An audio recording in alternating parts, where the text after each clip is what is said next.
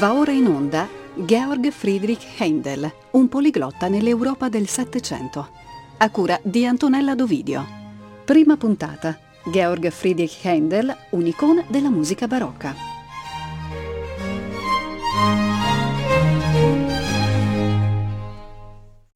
Vi sarà forse capitato, cari amici ascoltatori, di visitare in qualche occasione le sale del prestigioso Victorian Albert Museum di Londra. Ebbene, eh, probabilmente forse passeggiando tra le stanze di questo ricchissimo museo avrete notato una statua, una statua in marmo esposta in una zona di passaggio tra una sala e l'altra. È la statua che raffigura Georg Friedrich Händel, nato ad Halle in Sassonia nel 1685 e morto a Londra nel 1759. La statua in effetti colpisce parecchio, soprattutto per la sua posa rilassata, oggi diremo piuttosto casual, in cui il compositore è raffigurato. Handel siede su una sorta di piedistallo con le gambe comodamente accavallate, un berretto e un paio di scarpe molto simili a delle pantofole, mentre imbraccia una cetra e si accinge a toccarne le corde. La statua è opera di Louis-François Roubillac e eh, fu eretta nel 1738 per essere esposta nei giardini di Vauxhall a Londra. Il proprietario dei giardini aveva così voluto oh, rendere omaggio a quello che era considerato il più grande compositore inglese vivente. Beh, se ci pensate, eh, non era affatto una cosa di poco conto. Era assai raro che all'epoca un compositore ricevesse da vivo l'onore di vedere una sua statua in uno dei giardini più frequentati della città, Londra appunto. In realtà poi nella composizione generale della statua non sfugge nonostante il tipico understatement inglese, l'allusione ad un Handel come un nuovo Apollo, un nuovo Orfeo capace di ammaliare con il suono della sua cetra. Ecco, questa statua eh, ben mette in evidenza l'immensa stima di cui Handel ha sempre goduto da parte dell'aristocrazia inglese che lo omaggiò in vita in tantissimi modi con tanti eh, monumenti celebrativi. Una stima, dicevo, quella della, da parte del pubblico e dell'aristocrazia inglese che eh, col tempo si è trasformata in un progressivo processo di eh, divinizzazione proprio della sua figura e un processo che lo ha portato a divenire una vera e propria icona del Settecento musicale e non solo.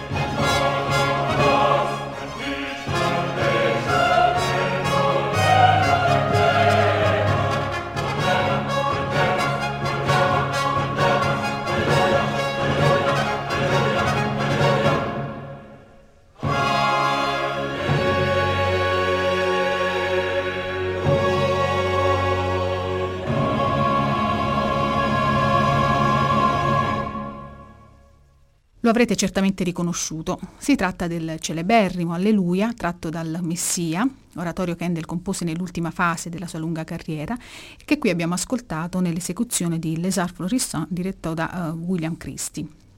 Eh, parlavamo prima della grande fama che eh, coinvolse la figura di Handel nel corso della sua vita. Ecco, naturalmente proprio questo, nell'immensa fortuna che Handel ha avuto attraverso i secoli, un ruolo di primo piano è stato giocato dall'imponente eh, produzione di oratori e tra questi proprio dal eh, Messia. Non a caso, rimanendo sempre in tema di statue e monumenti celebrativi, la tomba di Handel, ospitata nell'abbazia di Westminster a Londra, dove eh, tuttora, come sapete, vengono seppellite le teste coronate d'Inghilterra, dicevo non a caso, la tomba di Handel raffigura il nostro compositore mentre esibisce al mondo proprio una pagina del Messia. La tomba infatti è adornata da un altro monumento che si deve a, sempre a Louis-François Roubillac e fu inaugurata nel 1762 e eh, come è composta? Dietro la figura di Handel compare un angelo che suona l'arpa fra le nubi e sullo sfondo c'è un organo. Alla sua sinistra alcuni strumenti musicali e poi appare lo spartito del suo oratorio più noto, il Messia appunto. Torneremo eh, in seguito a parlare più approfonditamente di questo imponente capolavoro endeliano. Per ora ci basti notare che eh, se certamente il Messia va annoverato tra le opere più importanti di Handel, Tuttavia eh, dobbiamo pure ammettere che la grande fama di questa composizione, conosciutissima e amata da tutti, ha però di fatto oscurato, almeno per molto tempo, una più approfondita conoscenza di altri lavori endeliani. E, come spesso capita, l'identificazione pressoché esclusiva di Handel come autore del Messia ha fatto sì che rimanessero in ombra, almeno prima, fino ai primi decenni del Novecento, gran parte delle altre sue musiche e penso soprattutto alle pagine strumentali e alle produzioni di opere in musica.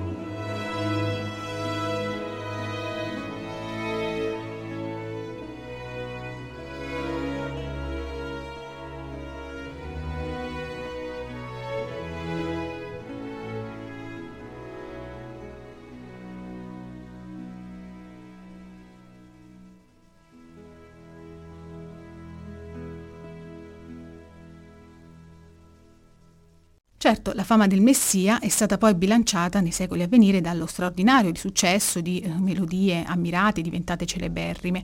È il caso del brano che abbiamo appena ascoltato, eseguito tra l'altro da uno dei controtenori più apprezzati dell'ultima generazione e interprete indeliano straordinario. Stiamo parlando di David Daniels che, come avete ascoltato, ha cantato l'aria Ombra Mai Fu che il personaggio Serse canta nell'opera omonima, aria famosissima di Handel che poi è diventato il celebre eh, larghetto di Handel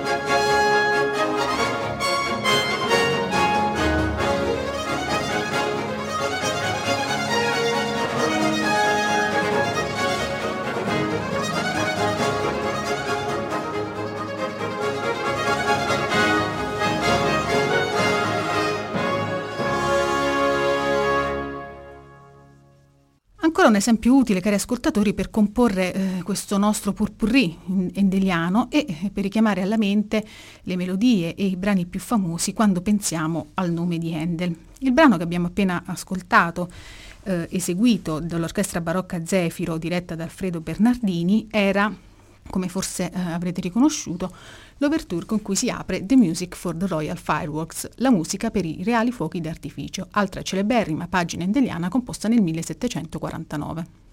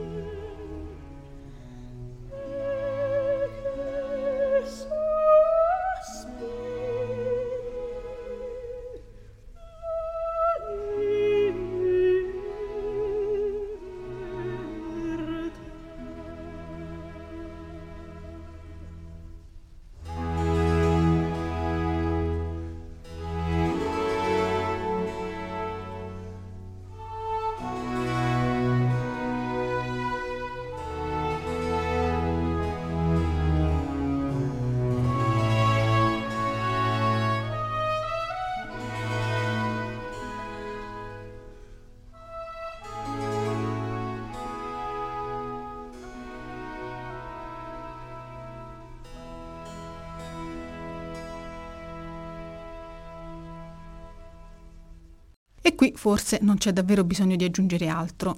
Aria celeberrima, che ha avuto una fortuna specialissima, Lascia che io pianga, il brano che abbiamo appena ascoltato, è un'aria tratta dall'opera Rinaldo, qui interpretata da Cecilia Bartoli, ed è forse considerata veramente come la quintessenza dello stile vocale indeliano. Ora, sarebbe però certamente molto riduttivo um, raccontare Handel attraverso questi esempi di brani celeberrimi, entra- entrati ormai a far parte dell'immagine comune, ma uh, a tratti anche un po' stereotipata di Handel come autore di musiche di occasioni, compositore di musiche bellissime e di alcune pagine corali fra le più belle che siano mai state scritte. Questo ciclo radiofonico, con cui vi terrò compagnia per altre nove puntate, che è stato proprio pensato per ricordare, per omaggiare Handel in occasione in questo 2009 del 250 anniversario della morte, mm, vorrebbe avere, lo confesso, un'ambizione un pochino più ampia. Mm, vorrei infatti contribuire a disegnare un, un profilo un po' più articolato, più ricco di uno dei più grandi compositori della storia della musica occidentale, glorificato in vita soprattutto in Inghilterra, ma riscoperto nel resto del continente solo negli ultimi decenni grazie ad un'attenta attività di ricerca che ha contribuito a delinearne la figura secondo una prospettiva molto più eh, sfaccettata e completa. Quindi nel corso di queste eh, nove puntate che rimangono mm, parleremo dell'Endel più noto, più amato, ma cercheremo anche di rintracciare un percorso all'interno del suo nutrito e ricchissimo catalogo delle opere. Quello che vorrei sottolineare, cari ascoltatori, è soprattutto il suo uh, straordinario plurilinguismo musicale, che è una cosa che um, colpisce sempre quando si parla di uh, Handel. Questo plurilinguismo che eh, trovò ampio spazio in tutti i generi musicali frequentati dal sassone, come verrà chiamato spesso Handel, appunto facendo riferimento alle sue origini appunto sassoni. Dicevo, questo plurilinguismo che trova spazio in diversi generi musicali da lui eh, frequentati, l'opera in musica, l'oratorio, l'ode, le pagine strumentali e la musica sacra. Mm, che cos'è esattamente questo plurilinguismo musicale? Beh, eh, sicuramente eh, mi riferisco con questo alla capacità tutta endeliana di eh, assimilare, mescolare e rielaborare in una sintesi mh, mm, tutta originale i diversi linguaggi musicali del suo tempo. Oppure, detto più semplicemente con altre parole, ecco, di fare i propri e rielaborarli i diversi stili musicali che caratterizzavano l'Europa musicale settecentesca.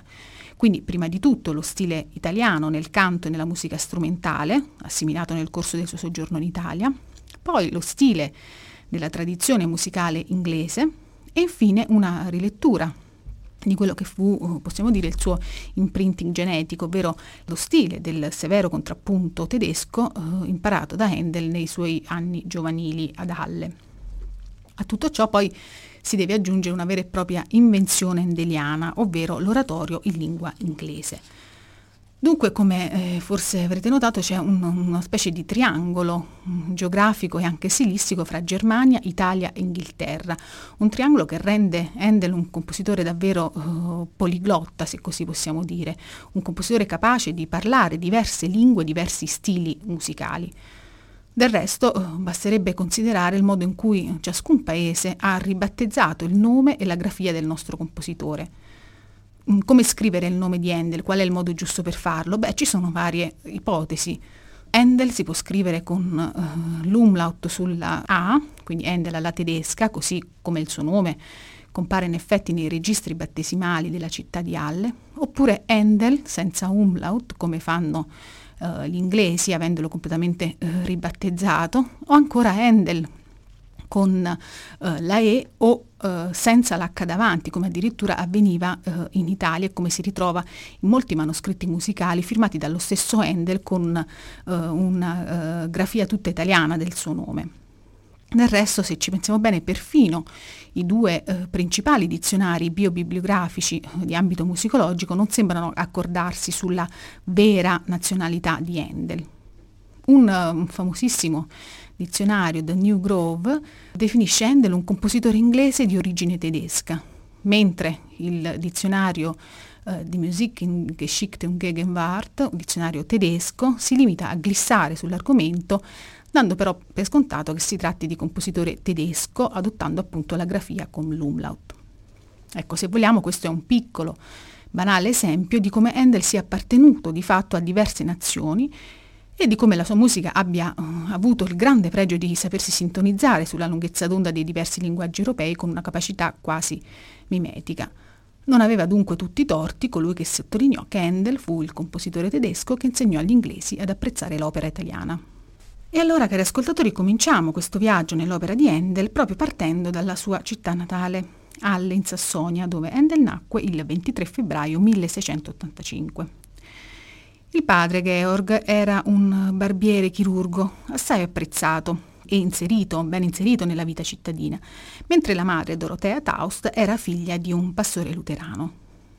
Come accade spesso ancora oggi, la consapevolezza di un talento musicale innato nel figlio non entusiasmò di certo il padre di Handel, il quale, come eh, forse molti padri moderni, non vedono di buon occhio il, il fatto che il, il figlio intraprende una carriera di musicista. Da qui il leggendario episodio narrato da John Merring, dei, bio, il primo biografo di Handel, sul piccolo Handel che di nascosto si ritirava in soffitta ad esercitarsi al clavicordo. Già dalla prima fanciullezza Handel aveva dimostrato una così vigorosa propensione per la musica che suo padre, da sempre intenzionato ad avviarlo allo studio del diritto civile, ebbe motivo di allarmarsene. Vedendo che tale inclinazione andava crescendo, si appigliò a tutti i mezzi per contrastarla. Rigorosamente gli proibì di toccare qualsiasi strumento musicale, non tollerò che ve ne fossero per casa e non gli permise di frequentare altre case provviste di siffatte suppellettili ma tutti codesti divieti, invece di scemarla, non facevano che alimentare quella passione. Il ragazzo aveva trovato modo di procurarsi un piccolo clavicordo e di nasconderlo in una stanza della soffitta, dove andava di soppiatto quando la famiglia era a letto. Aveva già fatto alcuni progressi prima che la musica gli venisse proibita, ma con l'assidua pratica durante le ore del riposo e pur senza guida fece grandi passi avanti. Ecco, quello che abbiamo appena ascoltato era uno stralcio dalla biografia, dal titolo Memorie della vita del fu Georg Friedrich Handel, scritta da John Merring appena un anno dopo la morte di Handel nel 1760. Anche questa, cari ascoltatori, cosa molto straordinaria, nel senso che non era affatto comune che dopo appena un anno dalla morte di un compositore subito venisse pubblicata una biografia completa di tutta la sua carriera artistica con un commento anche, un catalogo di tutte le sue opere. Questa quindi ad ulteriore testimonianza del, della grande fama, della grande fortuna che ha avuto la musica endeliana. La fonte eh, biografica redatta appunto da John Merring, per noi è fondamentale per ricostruire molti dettagli della biografia indeliana, anche se eh, in certi casi va presa un po' con le pinze, proprio perché eh, molti dettagli e molti aneddoti che vi sono raccontati non sono poi confermati da altre fonti. Ma torniamo pure al nostro Handel che di nascosto dal padre si esercita al clavicordo. Pare si debba alle insistenze del duca di Weisfeld che lo aveva ascoltato per caso, il fatto che il padre di Handel eh, alla fine si convince a coltivare il talento musicale del figlio. Fu così che Handel fu mandato a studiare, sempre ad Halle, da Friedrich Wilhelm Zakow, organista titolare del Duomo di Halle. Benché oggi sia un po' difficile ricostruire anche i dettagli della prima formazione indeliana, è sicuramente certo che fu proprio grazie a Zakov che Handel apprende quella sorta di lingua madre, ovvero la conoscenza del contrappunto alla tedesca, eh, che gli darà una prodigiosa capacità di improvvisare fughe eh, quindi una conoscenza del contrappunto molto approfondita e anche eh, di suonare l'organo. Mm, inizia a studiare organo proprio con Zakov e, e rimarrà legatissimo a questo uh, strumento per cui aveva sviluppato una grande padronanza tecnica e, e questo strumento e l'amore per questo strumento non lo abbandonò mai fino agli anni della maturità.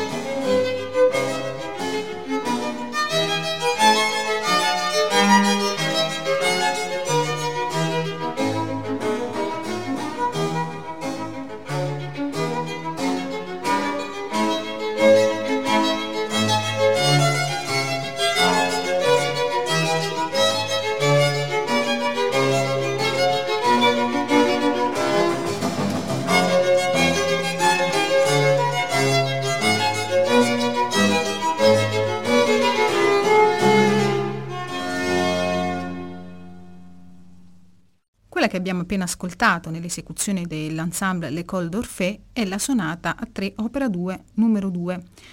Prima opera databile del giovane Handel, risale infatti probabilmente al 1699, quindi ad un Handel giovanissimo, aveva appena 14 anni, e eh, si tratta di un brano articolato in quattro movimenti. Abbiamo ascoltato un andante, un allegro, un largo e poi di nuovo un allegro e, e qui fanno già capolino quelle straordinarie capacità melodiche e inventive che Handel aveva appunto avuto modo di ehm, approfondire con Zakov.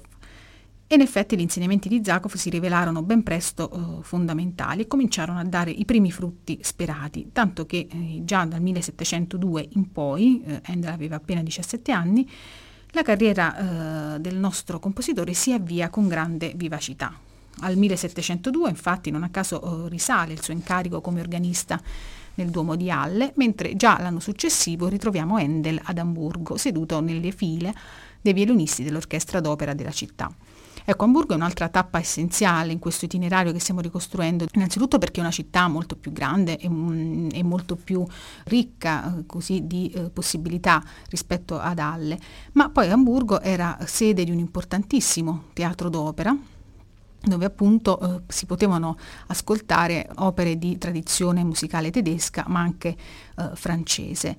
E Handel, arrivato ad Amburgo, eh, passò ben presto dalle fila dei violinisti dell'orchestra al ruolo di maestro al cimbalo. Inoltre ad Amburgo fece la conoscenza di importanti compositori che poi divennero suoi amici, tra questi anche Matteson, un altro compositore tedesco importante, autore tra l'altro di un fondamentale trattato, Il perfetto maestro di cappella, pubblicato poi in seguito nel 1739. Proprio in compagnia di Matteson, Handel compirà nell'agosto del 1703 un viaggio da Amburgo verso Lubecca per andare a conoscere il grande organista Dietrich Buxtehude in vista del concorso per la successione al suo posto di organista nella Marienkirche di Lubecca.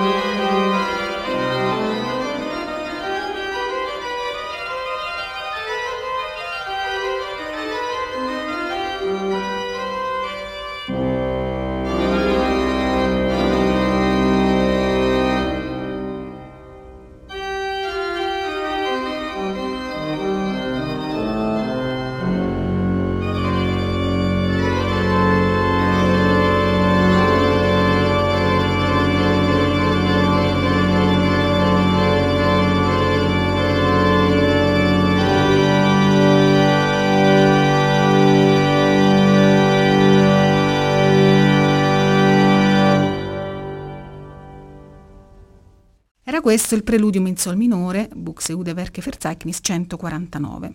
Buxtehude all'epoca era uno dei compositori più apprezzati e anche uno dei più grandi organisti eh, viventi e eh, l'ambizione era tale che appunto Handel aspirava al posto di organista nel Marienkirche di Lubecca al posto di eh, Buxtehude. Infatti il pellegrinaggio appunto con Matteson era dovuto proprio a questa ambizione. In effetti però poi la cosa eh, si risolse non nulla di fatto perché Buxtehude impose come così, eh, pietra di scambio del posto di organista il matrimonio del futuro organista con la propria figlia che però ormai era davvero già uh, in là con gli anni e quindi come dire scoraggiò gli entusiasmi eh, del giovane Handel. I rapporti con Matteson poi tra l'altro furono anche abbastanza burrascosi. Uh, in effetti il grande talento di Handel non poté non suscitare gelosie e risentimenti nell'amico più anziano Matteson, tanto che i due arrivarono addirittura ad un duello, sorto pare in seguito alla disputa su chi avrebbe dovuto sedere al cembalo in occasione della messa in scena della Cleopatra. E qui si racconta che eh, Matteson durante il duello se la cavò molto bene, mentre Handel, abbastanza in difficoltà, riuscì a rimanere incolume grazie ad un bottone della sua giacca che virò il colpo inferto da Matteson, per fortuna. Comunque i rapporti si calmarono, tanto che poi fu uh, proprio Matteson ad aiutare Handel nel suo debutto come operista proprio ad Amburgo, debutto che avviene nel 1705 quando vanno in scena le prime due opere di Handel, Almira e Nero. L'esperienza hamburghese fu fondamentale nella vicenda artistica di Handel. Qui per la prima volta il compositore entra in contatto con il mondo del teatro, con il mondo dell'opera e eh, intravede anche forse per la prima volta in maniera concreta la possibilità di intraprendere con successo la carriera di compositore. Ad Amburgo inoltre fa la conoscenza di importanti compositori, come abbiamo visto, ma soprattutto proprio ad Amburgo gli verrà offerta per la prima volta la possibilità di intraprendere un viaggio destinato a cambiare per sempre la sua personalità e il suo stile musicale. Inutile dire che questo viaggio, come vedremo nella prossima puntata, porterà Handel dalle brume fredde del nord della Germania verso le temperature miti e le giornate assolate della penisola italiana. Bene, siamo arrivati alla fine di questa prima puntata, non mi resta che darvi appuntamento alla prossima, che andrà in onda il 22 ottobre, non senza prima aver ringraziato la solida assistenza alla regia di Valentina Marchi. A risentirci da Antonella Dovidio.